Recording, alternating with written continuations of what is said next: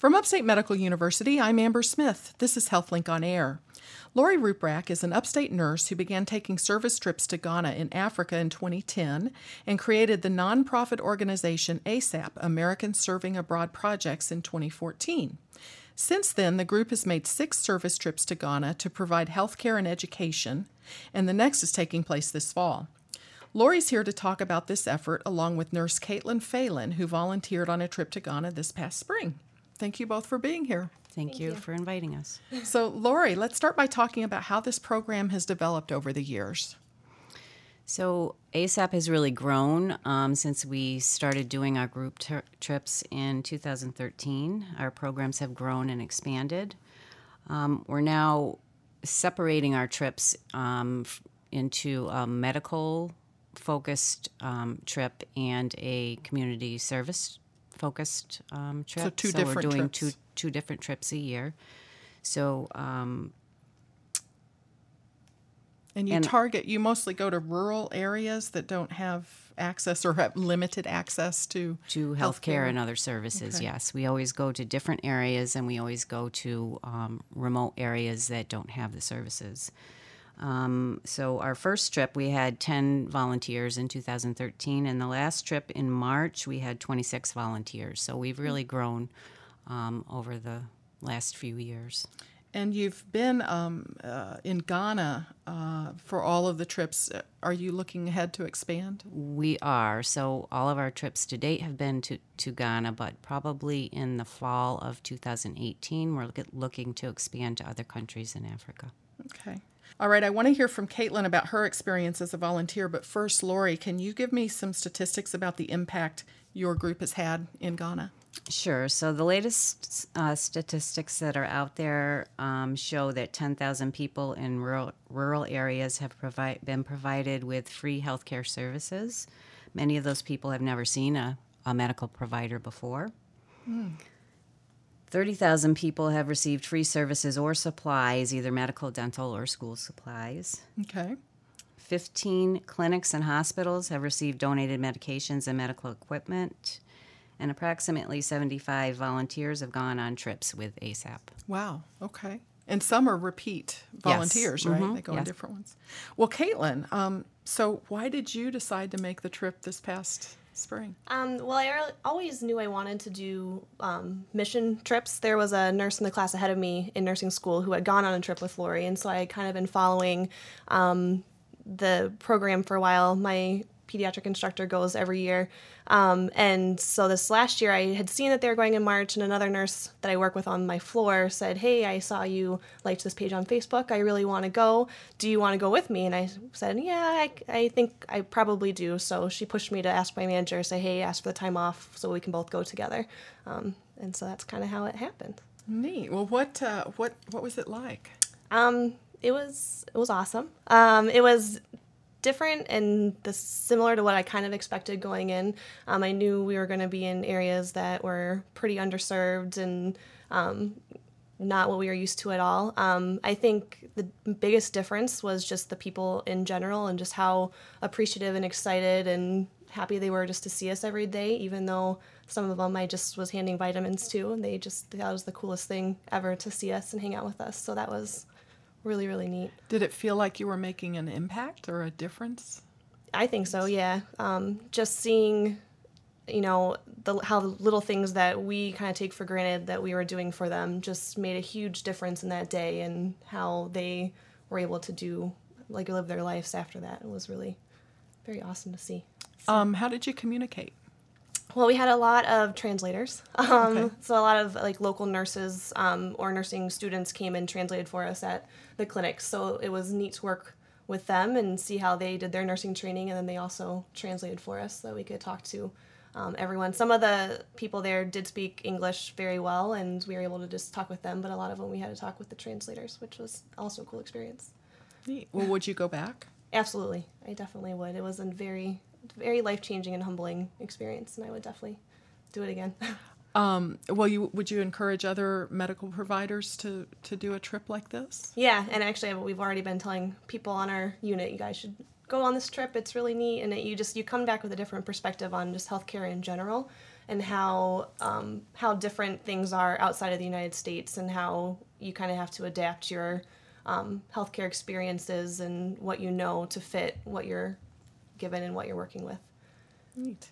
Well, Lauri, let's talk about the next trips that you have coming up because, like you said, there you're doing two different trips now. One that's focused on the medical provisions, and then one that's focused on community development. Right. So the um, trip coming up in it's scheduled for November tw- 10th through the 21st of 2017. It's a community development program.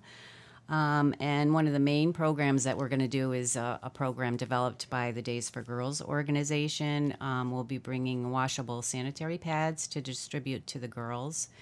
Um, and it and comes. Wh- why is that important? It's it's extremely important because a lot of the girls in Ghana that drop out of school when they reach puberty because they don't have any way to manage their menses. So um, these the pads that we'll be bringing are washable. They last for like three years, so that the girls have a way to um, still stay in school. Um, and uh, another program that we're going to be doing on that trip is I'm excited about. It's a new program, a soccer program. So we're looking for some soccer coaches that would like to go with us. Um, we'll do some soccer clinics in, the in these rural villages, and um, we're collecting soccer uniforms to donate to them. And then at the end, we'll have a, a tournament with the schools and the um, volunteers. And So- soccer, soccer's the popular sport Oh, yeah, there. that's it, yeah. So neat, neat. Now, um, this trip is open to non-medical. Yes, anybody can go on this trip. Um, there's no special skills that you need other than if you're a soccer coach. um, but anybody can apply. Um, it's going to be a 10 day trip. Um, generally, the cost will be between $2,300 and $2,500. Um, volunteers all pay their own expenses. Um, a lot of times they'll do their own fundraising. We do fundraising as a group to get uh, money for supplies for our trips. Okay, so the twenty-three to twenty-five hundred dollars covers um, Flight, flight. accommodations, food, water. Um, we'll do a safari. We always do cultural events. Um, that's an integral part of our program. Um, that's So all there is included. like some downtime to do some of the. hmm Because I think c- the cultural aspect is really important. It's really important to know the culture of the people you're taking care of, so that's always included. Um, and the safari is a nice break in between work days. Um, and uh, so it includes pretty much everything except for um, immunizations are required before you go. So you have to visit a travel clinic and get those. That's not included in the price And passport, of course. um, you have to have a passport um, and a visa, and I take care of getting the visas and the flights and all that, all that um, stuff. So everyone goes as a group on the same flight generally, or Yes, um, so we fly from Syracuse to JFK, and then it's a direct flight from JFK to Accra. And it's about ten to eleven hour flight. so what are the accommodations like? Because you're out in remote areas. right? Yes. So so we generally stay in a larger village, um, and we stay usually in a guest house, sometimes a hotel. Um, it our accommodations have running water and flush toilets and a bed. Okay. Other than that, you know, it kind of we go to a different different area every time, so you know it's always kind of a surprise. But um, So And then- rustic. Yes, and then we travel every day an hour to an hour and a half out to our work villages. okay. What um what is the food like? Um, it's okay. Um, there's a lot of chicken and rice. Chicken. Um, so our partners in Ghana um, kind of supervise the food aspect, and um, so there's only certain foods that we can eat. We can't eat the vegetables because they put a, a pesticide. They use a pesticide that we can't eat, so we don't eat a lot of vegetables. There's a lot of awesome fruits. Um, like I said, chicken and rice, beans and rice. Um, not a huge variety, but it's it's good. What we get is good, and and um, you don't go there for the food. But. Right, right. and you bring water? You bring bottled water, or is Um, so provided? we are provided with bottled water or bagged water. Like they have hygienic water in plastic bags that you chew off the end and drink it like that. So in the field, we use the bagged water. At the end of the day, are you just totally exhausted, Caitlin? What was that like for you? Yeah, um, we were exhausted, but then everyone would get back to where we are staying, and they all kind of we all just wanted to kind of sit up and hang out and talk about what how the day went, stuff that everyone else was seeing, um, and just kind of hang out. So even though we were exhausted, we still would end up staying up later and then going to bed and waking up really early for the next day. So you were tired, but it was a happy tired. So you're going to different remote areas every day, then. So Mm-hmm. you're seeing a, a big part of the area that you come to. Mm-hmm. Yep, and um, what we've started doing is going back um, to each village once. So we'll do one village two times so that we can follow up on some of the things that we saw the first time. Um, and that's been it, that's worked out well because then the providers get to see that what they're doing is helping. How, how do you get around? Is there a lot of walking? Um, there is some walking. Um, we travel in an air conditioned bus. Um, so our partners in Ghana, who who do all the groundworks for our projects, um, they pick us up at the airport in an air conditioned bus. All the all the supplies go under the bus, and that's the way we travel throughout the country.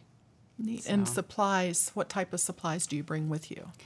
Um, well, for the for the medical trips, it's a lot of medication. Um, Pre- prescription or just Yeah. uh, over the counter or both? both. Okay. um, as long as we have, we always have nurse practitioners, doctors, um, PAs with us. So as long as somebody can prescribe, we we bring um, prescription medications. We have a whole pharmacy, and that's probably the hardest thing to organize before we go.